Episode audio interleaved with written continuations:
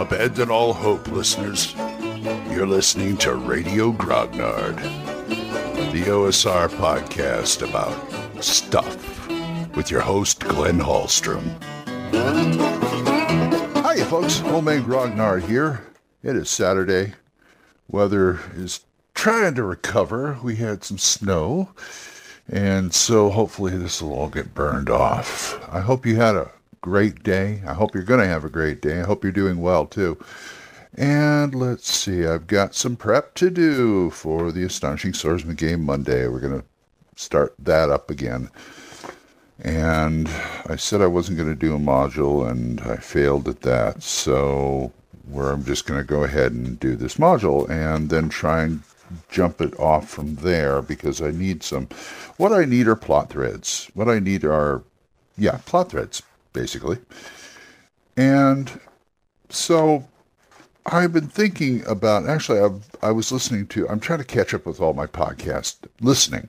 I just finished reading listening to the Red Dice an old episode of the Red Dice Diaries uh, about him using a bullet journal, which I also use, which I have been lax on, and I got to start using that again and updating it because I've got a new module and a campaign to continue. So I'm going to be doing that. And he brought up something that stirred my brain.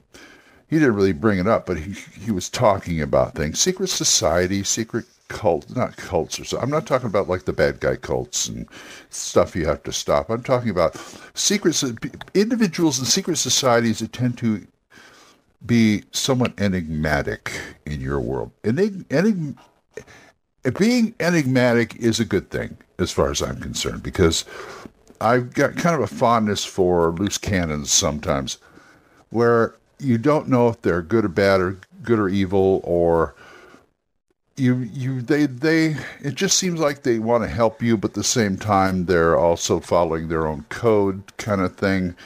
You, you know what i'm talking about. My swords and wizardry campaign we have a character called jolly jimmy jakes who in the first time they met him, he was the murderer in a murder mystery. The second time he ran into him, he helped them stop a cult of Orcus, etc., etc. And I know at least one player character who is kind of fond of him, but he's very wary of it. This is the kind of characters it's like, thanks for your help this time.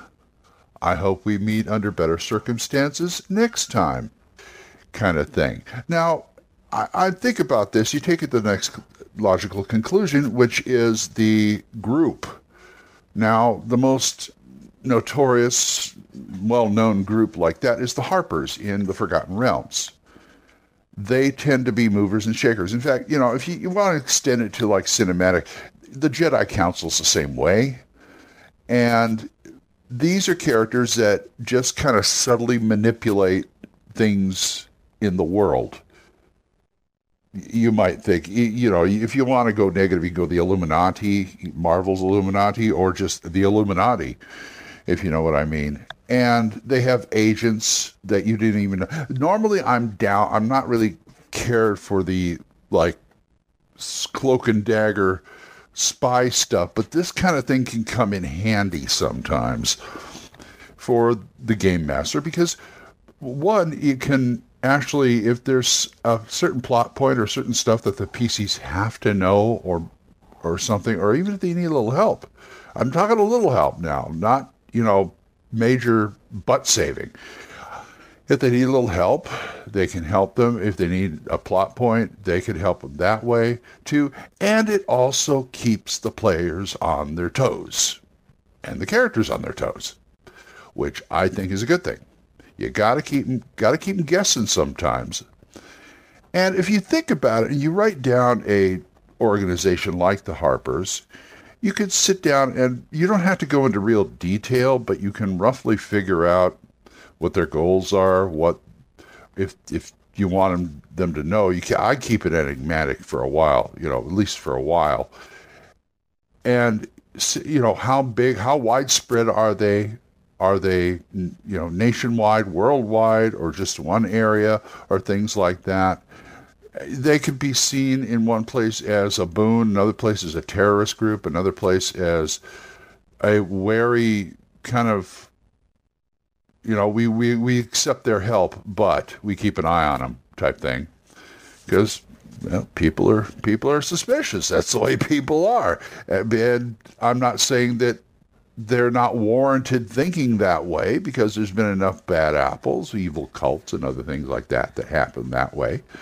So you you just kind of sit down with a piece of paper or something and just kind of roughly outline the group's intentions and how big it is and what kind of resources they especially what kind of resources they have.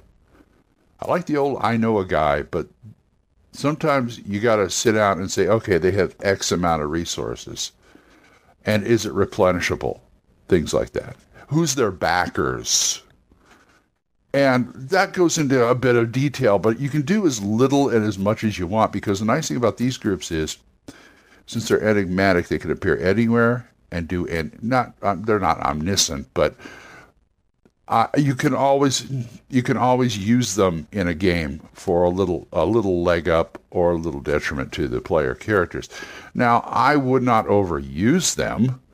I would not, you know, every time they get in a bind, you're going to do a it's it borders on Deus Ex Machina at that point because you know they can't the players cannot rely on this organization or organizations to pull their bacon out of the fire all the time. So you've got to kind of use it with an, an even hand. There may even be, you can even make adventures that revolve around that group once in a while. And that would that would not only give the player something to do and some action, it would invest the player characters more into the world. It would put them more into the world, if you know what I mean. And that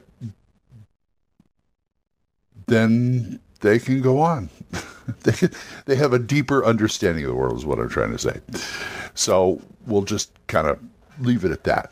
But these groups can really be handy. It could be multiple nation things. It could be an, a clo- it could be a a cloister of monks and priests. The church has a habit of doing that. If you watch any of those films, like say Van Helsing, the Her- the Ch- the Hirsch, the church may have a heavy hand in this because they and they're all working from their own agenda even if whether it's neutral or advantageous to them or altruistic and good it's all an agenda. And if you want to look at it that way because sometimes i mean i know the star wars universe they tend to the the jedis tend to run hot and cold. And when it comes down to it it is a group with an agenda yeah. I mean, yes, they think they have the the the universe's the, the universe's best interests in mind, but some people don't like that idea of benevolent benevolent overlord type thing. They're, I'm not saying they're overlords. I mean, basically, they just influence what they can influence. And sometimes their influence is great, sometimes their influence is small. And it'd be interesting to have this group in there and have the PCs make aware, be aware of it at the same time, they get differing opinions of this group, not only from peasants, from like they say they're dealing with a king that they're trying to you know go on a quest to, to do something for them. And he said well maybe we can get x group to help us. And if the king here says what? What are you talking about? Those those those rapscallions those those layabout they come they come in here and try and tell me what to do. No, no, he may have had a bad. He, of course, he had a bad experience with them. So you get that, and yeah, I keep thinking of the scene with King Osric in the in the first Conan movie. You know, I applaud you, thank you, that kind of thing. So there's there's something you can use for your for your game to give it a little more, give the, the world a little more personality, and invest the player characters in the world further and give them a little help once in a while. So, all right, take it, use it, embrace it. And I'm going to go start my day. So, on, I hope you folks have a great day. And if you want to talk about this or anything else, you can send me a voicemail on Anchor or you can send me an email at oldmangrognard at gmail.com. And we are monetized, so as little as 99 cents a month, you can help this program out, and I would thank you. So, until I see you next time, keep the dice warm, and I'll talk to you later. Bye bye. Questions? Comments? Send them to oldmangrognard at gmail.com. We'll see you next time when Radio Grognard is on the air.